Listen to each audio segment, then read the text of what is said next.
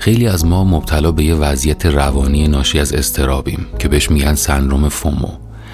معنیش میشه ترس از دست دادن یا ترس از قرار نگرفتن توی یه چیزی که بقیه دارن اونو تجربه می‌کنن.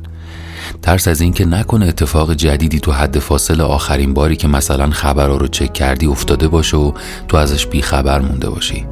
فومو فقط معنیش این نیست که ممکنه کار بهتری وجود داشته باشه که تو این لحظه می‌تونی انجام بدی. بلکه این احساسه که تو یه چیز اساسا مهم که بقیه الان دارن باش کیف می‌کنن و داری از دست میدی.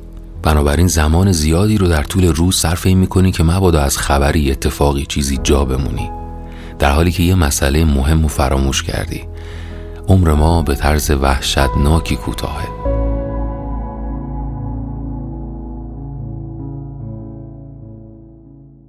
بر اساس داده های سازمان سیاه کشوری که بیشترین امید به زندگی رو داره موناکوه با میانگین سنی 89 نیم سال. کانادا 82 انگلیس 81 و امریکا با 80 سال تو رتبه‌های بعدی هن. تو جاهای دیگه دنیا با اعداد متفاوتی روبرویم. تو بعضی از کشورهای جهان سوم این میانگین به 50 سالم می‌رسه. حالا بیا فرض کنیم امید به زندگی تو بالاتر از میانگین دنیاست. یعنی مثلا 82 ساله.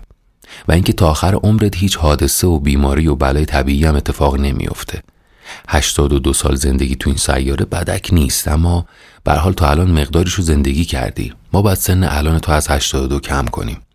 بیا فرض کنیم که 22 سالته.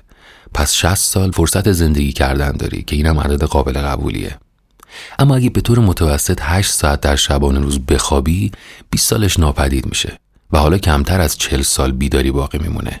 یه جورایی ترسناکه. ما 20 سال از عمرمون رو خوابیم. ولی موارد ترسناکتر تو ادامه داستانه.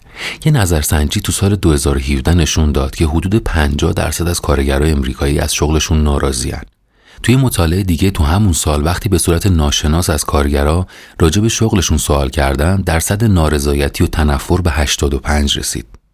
با همچین درصد بالای بعید نیست تو هم از شغل ناراضی باشی.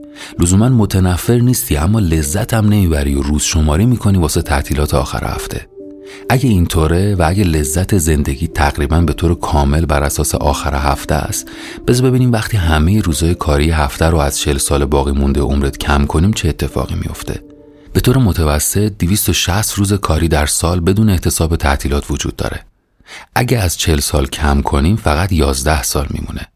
حالا ممکنه بگی بعد از بازنشستگی که زمانی صرف کار کردن نمیشه. پس باید مقداری از اون سالا که کم کردیم و برگردونیم. اما یه پژوهشی تو امریکا نشون میده بیش از 68 درصد احتمال داره افراد بالای 65 سال دچار ناتوانی یا اختلال ذهنی بشن. پس احتمالا این سن و سال برهی از زندگیت نیست که ادعا کنی داری بهترین روزای عمرتو میگذرونی.